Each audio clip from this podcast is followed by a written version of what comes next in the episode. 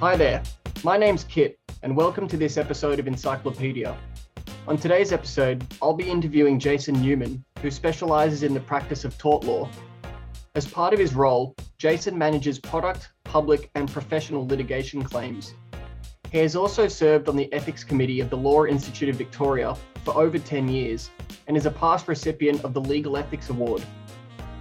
As a Vice President of the Australian and New Zealand Education Law Association, Jason has also received the Rogers Legal Writing Award for his article in the Law Institute Journal on professional negligence in education. I'll be asking Jason a variety of questions about tort law, as well as about his personal experiences within the industry. So, without further ado, let's dive in and see what he had to say.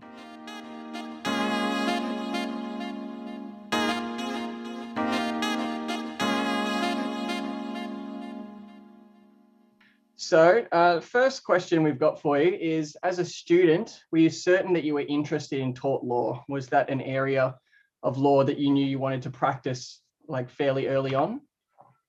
Uh, no, uh, I originally thought I wanted to do employment law. Um, and I, I, was interested in tort law. Like it was certainly one of the subjects that I enjoyed a lot, but um, it wasn't top of my list. Uh, so I, I did employment law. But when I got into practice, that's when I figured out the things I liked, uh, and they were different to the ones that I liked at university.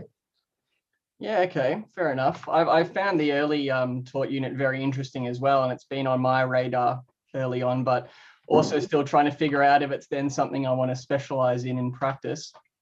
So the next part of the question would be how did those aspirations sort of start originating? How, how did you start developing more of an interest in tort law?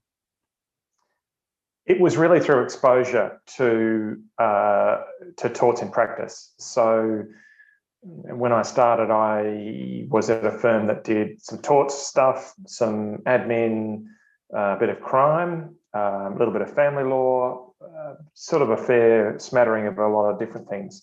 And I just found myself gravitating towards the tort law because I found the, the circumstances very interesting. And I liked the um, negotiation side of it, I suppose. Um, the criminal law stuff I found a little too difficult, and, and, there was less room for negotiation. I think that's part of it. And then uh, I then moved to a, to a, to a place where most of what I did was torts. So a lot of torts defence work and I think that's you know the, that's really where my interest started to grow.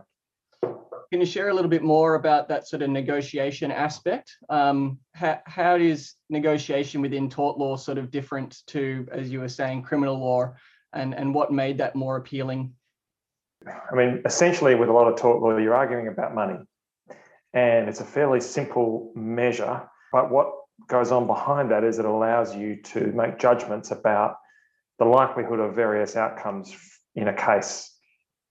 So I found that interesting as a sort of a an intellectual battle with somebody else who takes a different view of how a particular set of circumstances might end up in court. And, and it's fairly clean in that sense, uh, in that there is only a certain number of outcomes that might occur. Uh, and the fact scenarios make that interesting for me. So there's never two cases exactly the same. Whereas in, in crime, I found some of the stuff a little too repetitive, but also I didn't find the negotiation as easy or as satisfying. Yeah, okay. That's really interesting. So now how much of what you practice on a daily basis is tort law? I would guess probably 60 to 70%. Mm-hmm. But but uh, if you, if I took into account things that are sort of tort related, if you like, so for instance, um, if if uh, if a business, a school appro- approaches me and wants um, some risk management, the advice that I give them about risk management is informed by torts law. So technically speaking, it's contractual advice that I'd be giving them, like what sort of contract you have to draw up with a supplier or things like that. But the reality is, it's entirely informed or mostly informed by my experience in the torts side of things. Yeah. So, uh, but but yeah, roughly sixty to seventy percent, I suppose. You know, and the rest of it would be things like um, discrimination, um, insurance law, uh, pure insurance law sort of stuff, um, inquests. You know, so yeah, there's a bit a, a variety of other things fill up the rest. Yeah. Okay. Well, then you've half kind of answered the next question, but we trying to paint a little bit of a picture for students with each of our interviews what a sort of day in the life of um, lawyers in different areas of practice are. So, could you give us a bit of an overview about what a typical day as a tort lawyer is going to be? Okay. Or is for you at least?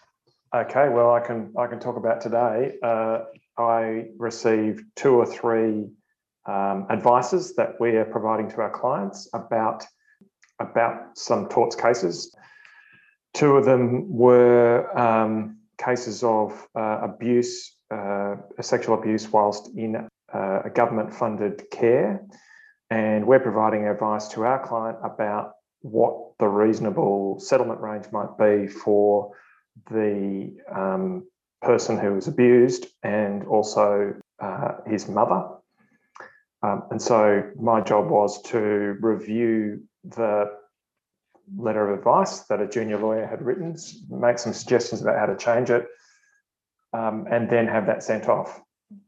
The second thing I did today was go out to uh, Kew and talk to um, uh, a group of business managers uh, from various uh, schools.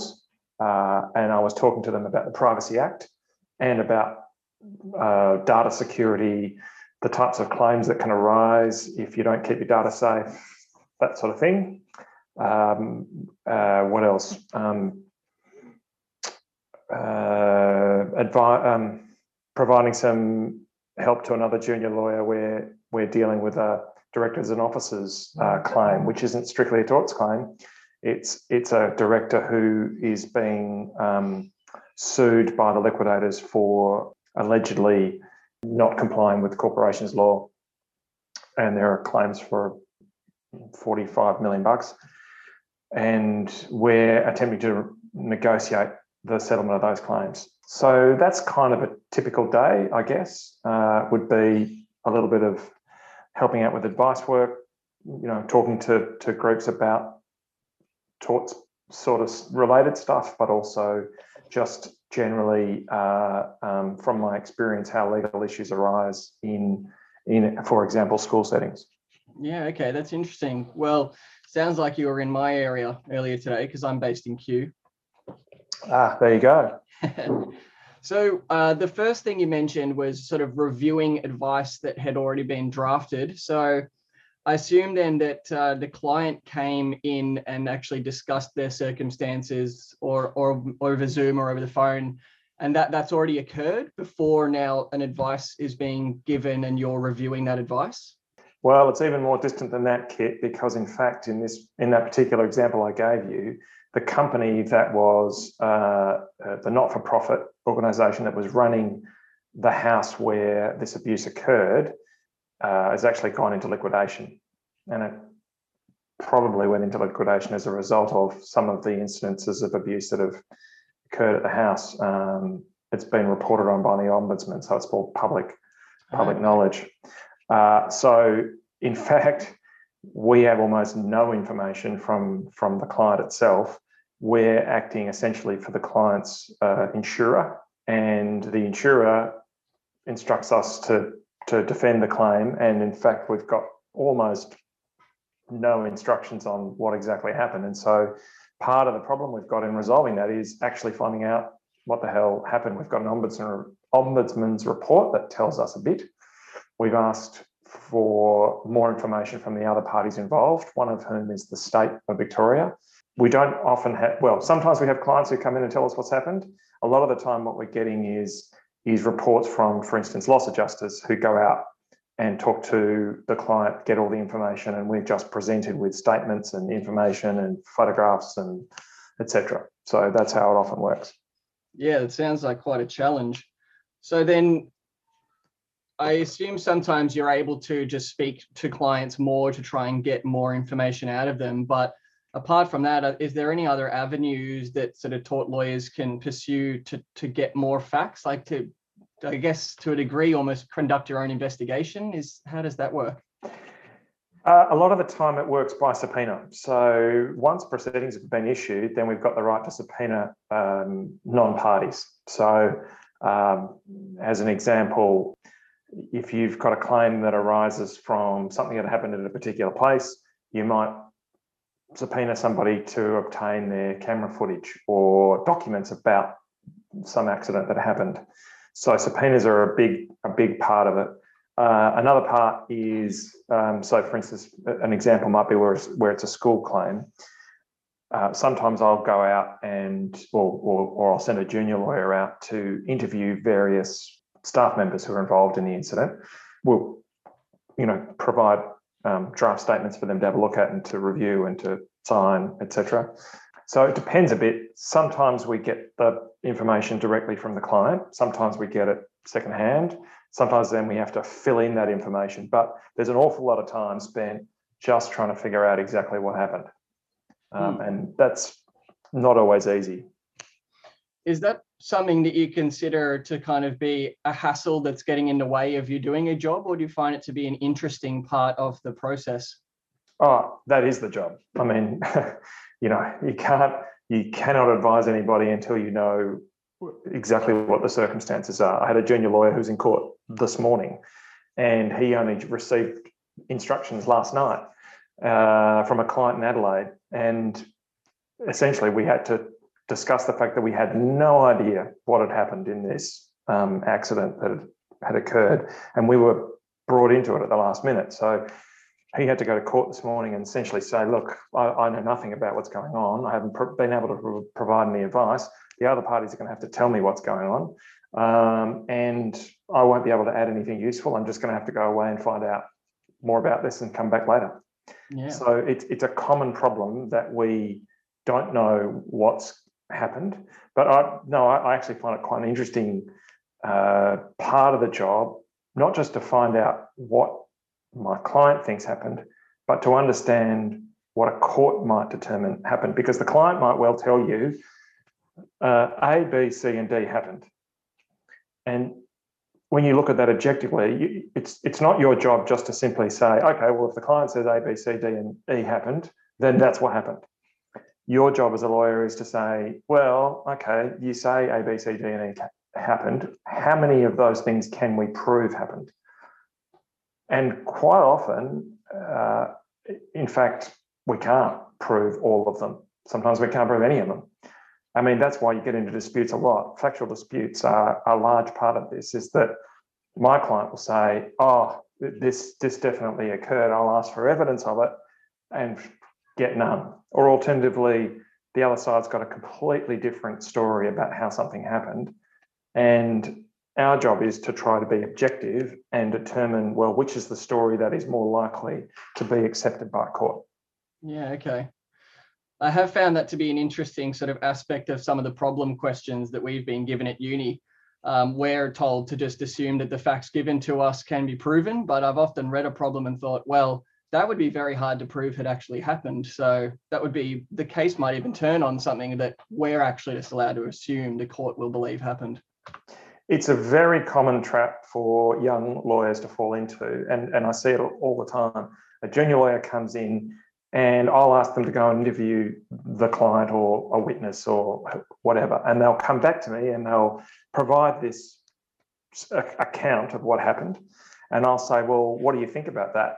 And they look at me like, "What do you mean? What do I think about that?" Well, is it provable? Is it believable? Is it does it is it credible? Is is this witness credible? And a lot of the time, early on, they're sort of surprised by that. But what, what do you mean? Well, it's our job to prove this, so we have to know whether it's actually reliable or not. We have to test it against what the other side might say factually happened, um, and what can they prove. Mm. So, a, an awful lot of my job is to figure out, well, what is it that happened and what can we, it, in fact, it's not really about what happened, it's about what we can prove happened. Yep, yep, very fair enough. Okay, so I'll, I'll move on to the questions we've got. The next one, also a bit, bit of a general one, but For you, what's the most fulfilling part of your job? Oh, that's a tough one. Um, I think when uh, we've achieved an outcome that I think is is is a good one, is is a fair one. I mean, as a defendant lawyer in in torts cases, it's very rare to actually, you know, if you like, win, be successful completely, uh, because the odds are stacked against um, defendants in a lot of cases, for good reason. Um, you know, uh, uh, people don't sue others because they just want to have a go. They sue them because they think there's a real chance of proving a claim against them. So you're already starting behind the, you know, the starting line in a sense. So what I find a lot of satisfaction in is getting a good result. So getting what I think is a fair result given the circumstances. Mm-hmm. Uh, and a lot of times that is, in fact, some of the best results I've had have been the quickest because client gives me the file, I have a look at it. Um, I remember one of the ones I had very early in my career. Um, client gave me the file. I thought this claim is doomed to fail. That is, the plaintiff who was suing our client, I thought they were doomed to fail. And I said, let me talk to them. So brought the solicitor from the other side in and essentially just went through our story and said, there is no way you are going to prove this claim. You will fail. And um, essentially convinced them and they withdrew it. Now, from start to finish, it took about a week. Uh, and to me, that was one of the best results I ever had because it never should have got to court. It really just took somebody to explain why it was going to fail, and that's what happened. Yeah, okay. I withdrew. Yeah, right. This is a kind of important question for trying to connect um, the study and practice of law for students. But what do you think are the skills that are most necessary for your particular area of practice? That's a good question. Uh, this is a, I know this is a strange answer, but um, one word is nous, basically, uh, street smarts, because the legal stuff in, in, in torts, the, the law side of it is not all that complicated to be to be honest. It's not it, it's not uh, it's not rocket science. It's fairly straightforward. Um, it, it, you know it pales in comparison to sort of you know intellectual property law or or tax. Uh, it's it's mostly you know we're not arguing about the law all that much. I mean when we do it's interesting, but most of the time what I need from a junior lawyer is is a feel for the real world, a bit of nous, a bit of uh, street smarts. Um, that that's that's essentially what I'm looking for. Uh, I I can't have in my practice I can't have just academic lawyers. You know, oh, this is the legal answer. Well, that's great, fantastic. That's step one. That's the legal answer. Second step is what's the practical solution to the client's problem, and knowing the legal answer isn't necessarily going to help you solve the client's problem. So that's why I'm looking for people who are um, practically focused, goal focused, practically focused, um, and have some street smarts about them. Yeah, excellent. I love that answer. That's that's definitely the part of the law that attracts me more, the actual sort of practical, applicable kind of logic of it, rather than sort of debates about the uh, the nuances. Next question then. So at Monash, we have the mandatory torts unit and we have the advanced torts unit, which you came and did a guest lecture for. So what other electives would you suggest to someone wishing to pursue a career in tort law? Were there any that you studied that you thought feed in well? Uh, you still have professional practice there at Monash, don't you? We do, yeah. Yeah, I learned more in professional practice in six months than I learned in six years. Well, it took me six years. Um, if you want to be a torts lawyer, go and do professional practice. Is I mean, to me, that I just learned everything I know. Everything I almost everything I know about how to practice law, I learned in that six months. So uh, that to me, I mean, if I see that on a resume, I'm immediately okay. Well, so they've got some idea of how the real world works. Because firstly, you have to deal with clients, and you have to deal with some quite difficult clients, and that's that freaks some junior lawyers out. I can tell you, if they've come out of university and they've never dealt with anybody, um, that can really throw them for six. Um, I know it did when I started professional practice. I had no idea what I was doing. I had no idea how to handle a client. I had no idea how to practically help them. So to me, that's the most important. Yeah, great. Yeah, I am. I am looking forward to those units. I think that, Monash guarantees at least one um, sort of practice experience, but I think they offer a couple that you can, if you're lucky, you can get into a couple. But I had a little bit of an early exposure to it um, in criminal law. We kind of did a bit of a placement, and we could choose the courts or community legal centre. So the Monash Run Community Legal Centre, um, I sort of spent a couple of sessions there and kind of got a little bit of an exposure to what the older students were doing with the interviews of clients. So yeah, it does look like an interesting learning experience. Oh, to me, it, it is, yeah, it, it's, it was the best part of the course and it was the most important part of the course for me. Great. I think it gives students a good insight into what the realities are going to be for different areas of practice as well. That's what we're trying to do with Encyclopedia a little bit, but nothing beats hands-on experience in whatever area of practice. Well, just as a really fundamental, when I couldn't believe, I can't believe looking back at this now, but I walked into the Springvale Legal Service for uh, um, for the prof- professional practice, and they said you're going to get 14 files, and I said at once like I had no idea that lawyers handled more than one thing at a time. My my whole idea was you get one legal problem and then you solve it and then you move on to the next one. Like just I had no concept of what lawyers do. Mm. Um, so next question is, how do you manage your work-life balance? Uh, much better than I used to. I think is probably the answer. Um, certainly, COVID has helped uh, because you know working from home. Um, definitely. Look, I, work-life balance depends on the place you choose to work. Is really the answer to that question because if if you go for a place that uh, pays you a lot of money, they'll expect you to do a lot of hours. It's a pretty straightforward um, bargain that you set. And I always say to junior lawyers, you have to be comfortable with the bargain you set. I could go and work at a place that expected me to do less work and pay me less, um, and I would be less comfortable. So I've just found the bit that suits me, and I work, you know, eight till six most weekdays. I very, very rarely work weekends. Um, it, that works for me. Um, it was difficult when the kids were young, but work-life balance, I think, is largely a product of where you work, um, because there are places that will demand you work longer. That's just simply, that's just the maths of it is there a certain degree of seniority that you need to achieve in order to open up sort of more flexible work hours? Um, would someone at uh, where you work that is a junior be expected to put in a little bit more overtime on certain cases than you would now that you're more senior?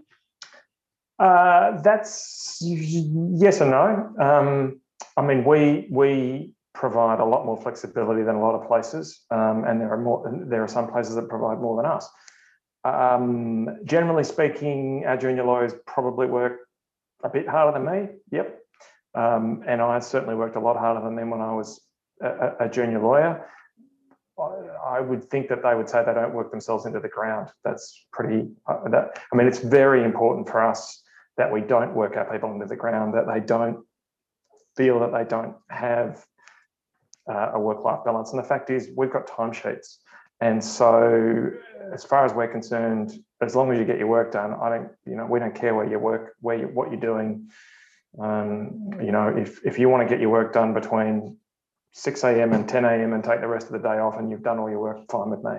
Um, as long as you're available, you know, to be to to have stuff coming in and dealing with it. So. Um, um, I suppose to answer your question, yes, it does become easier as you progress to make it more flexible, but simply because I'm the one that gets to say what happens. You know, if I take, I could take the day off tomorrow if I wanted. Um, I don't generally, but if I wanted to, I could make it happen. So, whereas junior lawyers are going to have to pass that through me. Yeah. Mm-hmm. Okay. Fair enough. Uh, so, what is one piece of advice you would give yourself back in university? Oh, oh that's a tough one. Um, I think looking back, I didn't have uh, the confidence that I would land somewhere that I was happy with. Uh, and, and jobs were a lot easier to get back then. Um, but I still think my advice to my former self would be try for something you know, tr- try a whole lot of things and see what happens, see what sticks. Uh, I kind of went for the first thing that that you know looked good and felt okay, uh, and that's been fine. And and and I've I've enjoyed the career I've had, and I've enjoyed the work.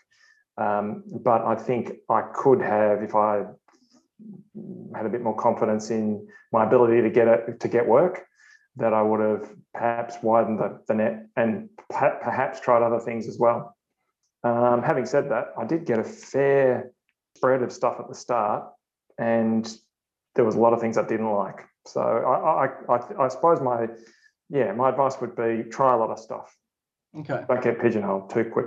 Mm-hmm do you think that there's any particular tips for students that are sort of facing the decision making of um, what job to take any any tips on mm, how do i put this how to uh, how to identify what jobs are maybe as you described you're just going to take it because it's the first offer and what job might be actually pushing the boundaries a bit more and, and sort of extending your reach uh, I, I think it's it's it's a lot about knowing yourself first understanding what it is that makes you tick, and then seeing if you can match a, a work environment to that. Yeah, okay. And for me, work environment is really important. I've done the same work in, at four different firms. I can tell you that at three of those firms, I enjoyed it very much. At one of those firms, I hated it, and I hated it with a burning passion. And yet I was doing the same work. So the work kind of didn't matter as much as the atmosphere of the firm, which was a disaster. Like I, mm-hmm. wouldn't, I would never send anyone to work there. Um, and so the so the culture and the and the place that you work and the people that you work with, to me, have always meant a lot more than the work itself. Uh, it, I, I would much prefer to do work that I don't like with people that I do like than the other way around. Yes, fair enough. I did some freelance design work for a while, and over the course of the year, I took um, jobs that might have ranged from a single day to four weeks. So I got exposed to so many different work environments, and you know, it's all similar kind of role for me. But wow, really was interesting to see the sort of range of uh, work cultures and how comfortable or the opposite people could be kind of working in them. Yeah, absolutely, and, and you can tell. I would think you can tell that from just a few. There's a few, you know, sort of red flags that will will um, will tell you that. In fact, one of the red flags I remember, I, I, I applied at a firm that has now become Gadens, and I remember that I went into the interview at 6 p.m. at night, and I finished at 7:30 at night, and I walked out, and the only people that were in the office were four junior lawyers, and I thought. Mm, why, how come they're working at 7.30 at night and they didn't look like they were close to finishing and i thought i actually got an offer from them and said no i don't think so might have dodged a bullet there i mean they're a great firm um, uh, and, and i know some fantastic practitioners there and but it just wasn't a culture that i was comfortable with so that's what i said you have to know yourself and, th- and then you have to match your particular um, you know needs and wants to a culture mm-hmm. So you might have touched on this a little bit, but um, I might ask it anyway and see if there's anything new you, you would want to add. But what are some of the challenges that you find are unique to practicing tort law as compared to some of the other areas of law you've touched on?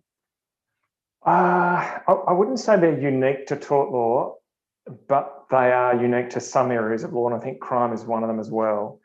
You're talking about human stories, and it's you you have to have a little bit of distance from from them in order to do your job properly.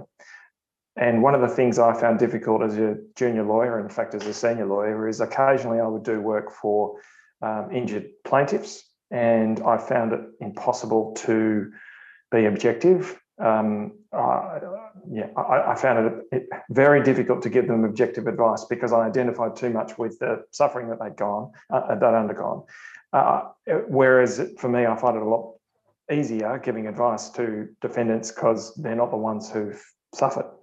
Having said that, I mean, I deal with teachers who have been involved in some horrific cases and feel devastated.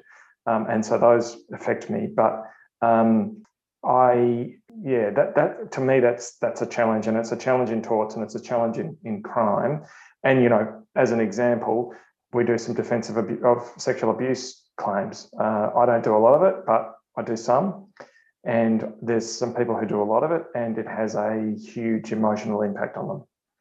And so that's one of the things you have to consider in coming into something like this is that you understand that we're talking about human stories and there are real human people behind them and some of those are going to be very upsetting mm. yeah i've definitely heard people talk about that as an element of family law as well it, yes definitely um, yeah it can be it, it, can be quite difficult in family law um, so I suppose that there are, there are a number of those areas. But I mean, as an example, I gave a, a, a job to a junior lawyer just recently. We're dealing, we're defending a client in, a, in, a, in an inquest, and it's the death of a 15 year old student uh, on a um, at school, and it was a horrific death. I mean, nothing nothing could be otherwise for a 15 year old. But I before I gave the file to the junior lawyer, I said, "Are you are you going to be okay with this because it's pretty confronting." Um, so that that's the sort of thing we deal with quite a bit. Mm.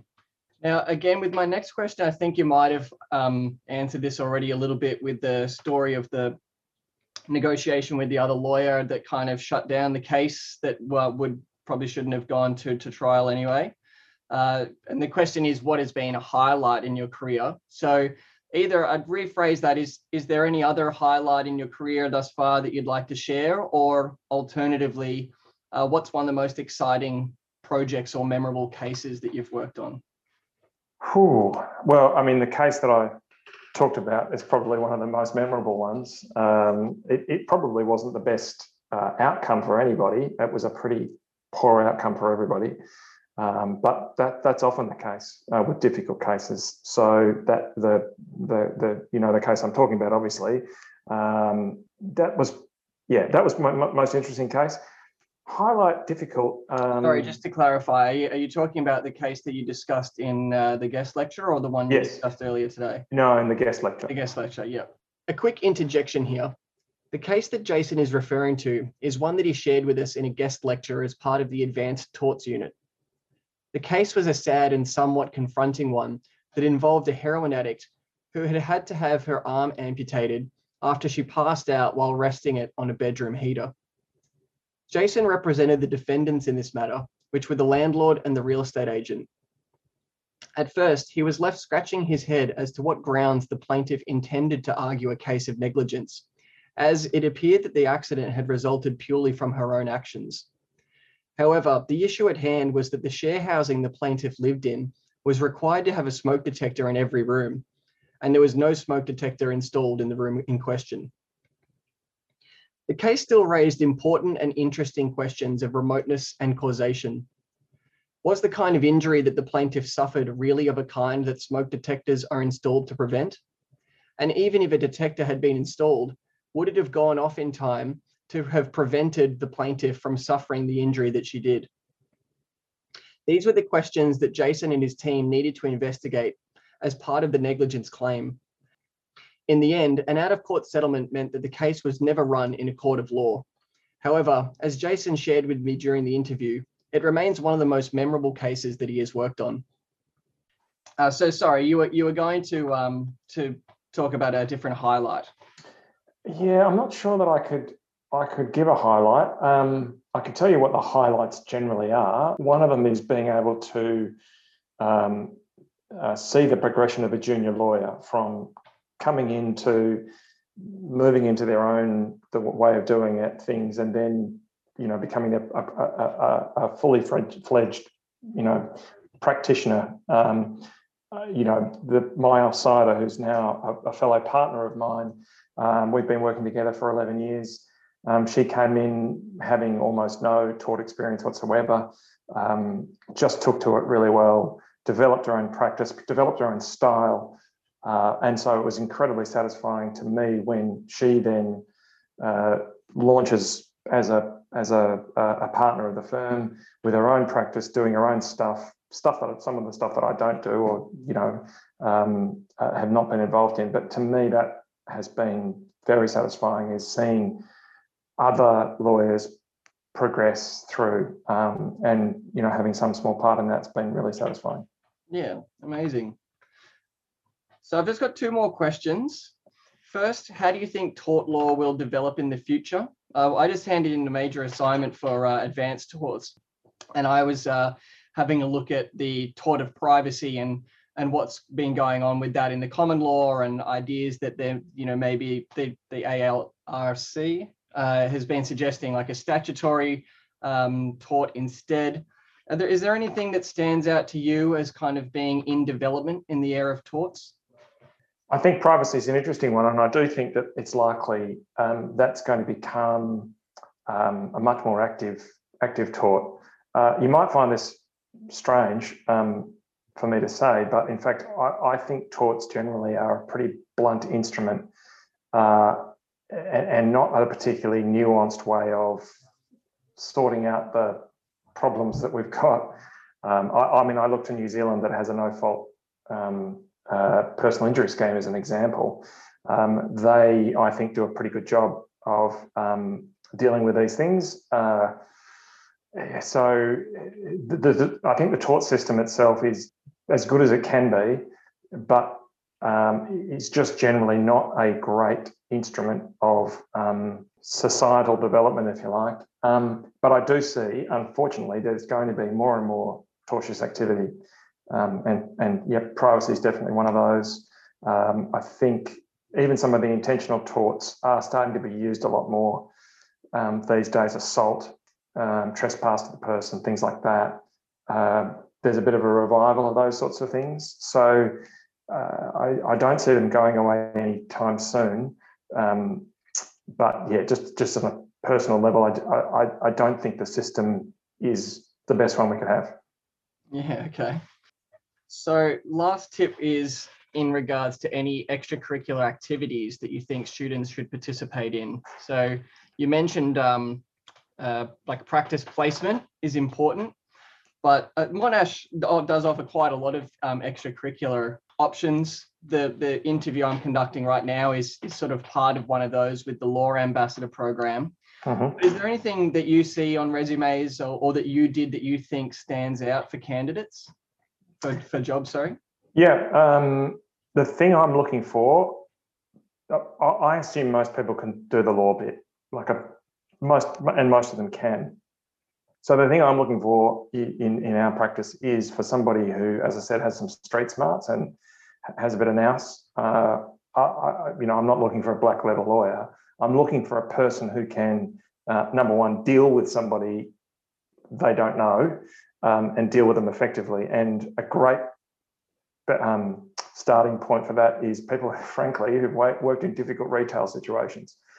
Uh, so if somebody's worked in a or in retail or some other client facing um, business or, or area, and they are able to deal with the general public under difficult circumstances, I think they're going to be well set up for the sort of stuff we do because there's a confidence about them. They can deal with people. They know what they're doing. Um, one of my junior lawyers ran his own web business, um, dealt with clients, understands how, how, how to deal with them. A, a, lot of the junior staff have been involved in, you know, the restaurant industry, kitchens, pretty tough, that sort of thing. Um, I was involved in disability for many years, um, had to deal with the parents of disabled kids, and that, you know, that teaches you a lot. So that's the sort of stuff I'm looking for on a resume is have you been involved in something that tells me you can deal with difficult customers? Mm. Okay, fair enough. Well, that's the end of my questions. Thank you right. very much. That, was great answers. Very, no problem. Very interesting. No problem. Welcome, Kit. If you enjoyed this interview and you'd like to learn more about other areas of the law, visit our website at encyclawpedia.org. That's E N C Y C L A W P E D I A.org. Also, follow us on LinkedIn, Facebook, and Instagram to stay up to date with our latest interviews and release dates. Thanks for tuning in, and we'll see you next time.